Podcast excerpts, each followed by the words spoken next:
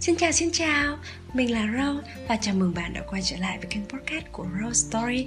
Đây sẽ là nơi bình yên để chúng ta có thể cùng nhau chia sẻ những câu chuyện về cuộc sống, tình yêu và tình bạn. Và Rose hy vọng là bạn sẽ có những phút giây thật thư giãn và thú vị khi ghé thăm Rose Story nhé cũng khá là lâu rồi. Thì hôm nay mình mới quay trở lại với một tập podcast mới. Vì deadline dạo này của mình cũng hơi bận á, và mình cũng muốn là có thể trau dồi cho nội dung của tập podcast được chất lượng hơn. Vậy thì các bạn đừng quên là sẽ ủng hộ mình bằng cách follow Rose Story nhé.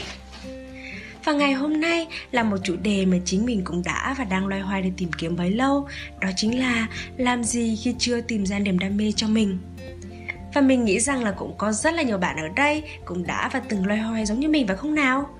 Vậy thì chúng ta hãy cùng bắt đầu thôi. Trước tiên thì mình xin phép giới thiệu sâu chút về bản thân mình nhé. Hiện tại thì mình đang là sinh viên năm cuối của một trường đại học ở Đà Nẵng. Và đúng như là những năm đầu chơi bao nhiêu thì năm cuối là chạy bấy nhiêu đó. Năm nhất, năm hai thì mình kiểu như là ăn, ngủ, đi làm thêm và tham gia một vài hoạt động ngoại khóa thôi. Sách vở trên trường thì mình rất là ít khi đụng vào khi mà về nhà.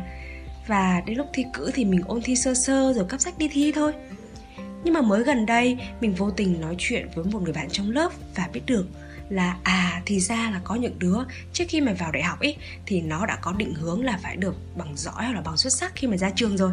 Trong khi bản thân mình nhá, mình suy nghĩ rất là đơn thuần, đó là đại học như là một môi trường để bản thân mình học hỏi, trưởng thành và sống tự lập hơn thôi. Bởi vậy mà mình cứ cố gắng và mình thích làm cái gì thì mình làm. Nên là đúng ra là mình không có ganh đua về điểm số cũng như là không quan trọng về nó lắm. Bởi vậy mà mình từng có suy nghĩ rằng là mấy môn cơ bản đại cương thời năm nhất năm 2 thì học sơ sơ thôi, sau vào chuyên ngành thì học sau cũng được. Và mình đoán là cũng có rất là nhiều bạn cũng từng nghĩ như mình đúng không? Và hậu quả có thể dễ thấy đó là điểm điểm năm nhất năm 2 của mình thì nó khá là thấp. Nhưng mà khi ấy thì mình vẫn rất là lạc quan nhá, kiểu mình nghĩ là năm 3, năm 4 thì học sau cũng được. Và khi ấy thì tất nhiên là mình cũng chưa có một khái niệm gì về đam mê hay là dự định sau này làm gì cả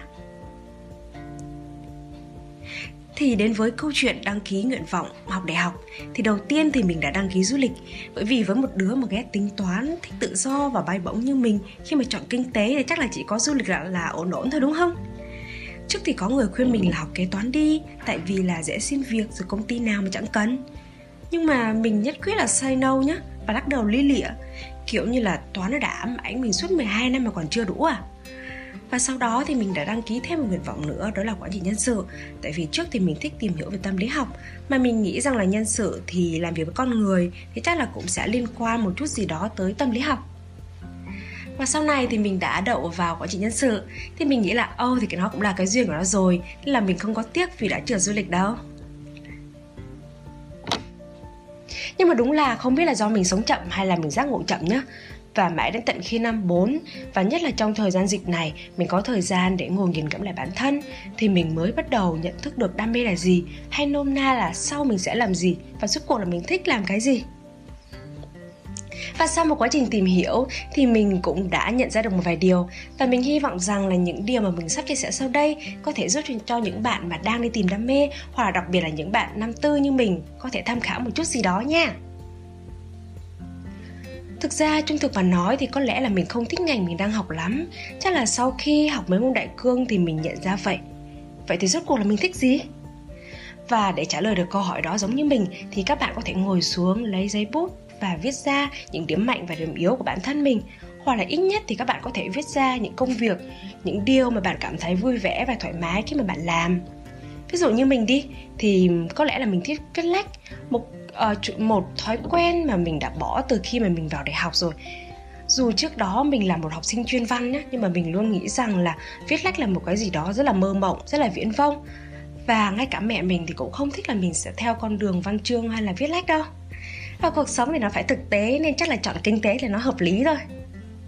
Thật ra thì mình cũng chỉ xem viết lách như là một sở thích giống như các bạn. Ví dụ như là học tiếng anh nghe nhạc. Chứ mình cũng không có đặt nặng là nó phải là công việc mà kiếm được tiền ngay hay là sẽ làm một cái gì đó thật là vĩ đại. Nhưng mà mình cảm thấy rằng là từ khi có viết lách thì cuộc sống của mình nó phong phú và vui vẻ hơn, mình cũng bớt là tiêu cực hơn trong mùa dịch này.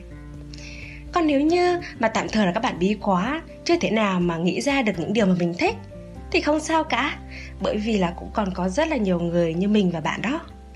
Tương tự là giống như việc học tiếng anh vậy, cũng có rất là nhiều người uh, trước đó đã từng e ngại hoặc là sợ hãi với nó. Tuy nhiên thì có người là dũng cảm vượt qua và đối diện. Và có người thì trốn tránh ở lại phía sau. Mình nói những điều này để thấy được rằng là tất nhiên là ai cũng lo sợ về tương lai của mình cả. Ai cũng không biết là mai sau mình sẽ làm gì. Có người thì ra làm đúng ngành thì còn chưa ăn ai. Chỉ nói gì tới những đứa mà tâm hồn đang trên mây tâm tư thoải mái và sẵn sàng tâm lý với việc là làm trái ngành như mình mình không biết là các bạn sao, nhưng mà bản thân mình như vậy. Và đừng nói là chỉ một mình mình cô đơn nhé. Nhưng mà hãy khoan là nói tới câu chuyện đam mê. Tại vì sao? Tại vì là bạn tin không? Khi mà thực sự là có rất là ít người có thể biết sớm được đam mê và sở thích của mình là gì. Đa số thì đều phải tìm hiểu từ từ, trải nghiệm và va chạm thì mới có thể hình thành được. Dễ gì mà chúng ta vừa mới bước ra đời mà chúng ta có thể biết được cơ chứ? Còn nếu mà bạn là số ít người đó thì mình nghĩ rằng là bạn đã rất là may mắn khi biết được là mình thích gì đó. Còn nếu mà chưa thì chúng ta có thể cứ từ từ làm làm những công việc mà mình thấy hứng thú trước. Ví dụ như là bạn thích viết lách đi, thì bạn có thể làm content, bạn thích kinh doanh thì bạn có thể học bán hàng. Như đứa bạn mình này, nó học lập trình và bây giờ nó lại thích ra làm bán hàng đó. Còn nếu mà bạn đang mơ hồ một chút về định hướng tương lai và nó chưa thực sự là rõ ràng, hoặc là bạn chưa có điều kiện để theo nó mình biết là hiện thực thì nó rất là khắc nghiệt. Đôi khi vì cơm áo gạo tiền thì khiến cho chúng ta không thể nào mà theo đuổi được những cái điều mà mình muốn. Ví dụ như là mình đi, mình thích làm podcast này hoặc là trở thành một blogger, nhưng mà nếu mà mình chưa có nhiều kinh nghiệm, chưa có kinh nghiệm sống hoặc là bản thân danh tiếng mình chưa đủ nhiều thì mình rất là khó để có thể kiếm được thu nhập từ cái công việc đó, phải không nào? Không lẽ là bây giờ mình cứ chăm chăm vào sở thích đó thì mình sẽ lấy gì mà sống? Vậy thì bây giờ thì chúng ta vẫn phải tập trung vào công việc chính của mình. Rồi biết đâu là trong công việc đó thì bạn cũng có thể tìm thấy được sự yêu thích của mình thì sao? Và bên cạnh đó thì chúng ta có thể trau dồi cho công việc uh, của mình um, hoặc là những đam mê của mình. Để khi mà chúng ta có một cái nền tảng vững chắc về kinh tế này về kinh nghiệm sống về trải nghiệm sống thì nó cũng có thể giúp ích cho bản thân mình phát triển cái sở thích đó lên thật ra thì đôi khi chúng ta cũng không nên cường điệu hóa đam mê. Nó cũng quan trọng như là việc là bạn sẽ cưới được một người bạn yêu vậy. Nhưng mà không phải là chúng ta sẽ bỏ hết tất cả những điều tốt đẹp với hiện tại để chạy theo nó, phải không nào? Tất cả đều phải được lên kế hoạch và cân nhắc thật là kỹ càng. Cũng giống như là Bill Gates đó, ông ấy dám bỏ học bởi vì sao? Bởi vì là ông ấy đã có một dự định và kế hoạch thật là kỹ càng cho việc khởi nghiệp, chứ đâu phải là thích là bỏ, thích là chạy theo đam mê, phải không? Không biết là các bạn sao nhưng mình luôn tin rằng là cứ đi cứ tìm rồi cũng sẽ thấy. Đến một lúc nào đó chúng ta cũng sẽ tìm ra điều mà bản thân mình đang kiếm tìm bấy lâu.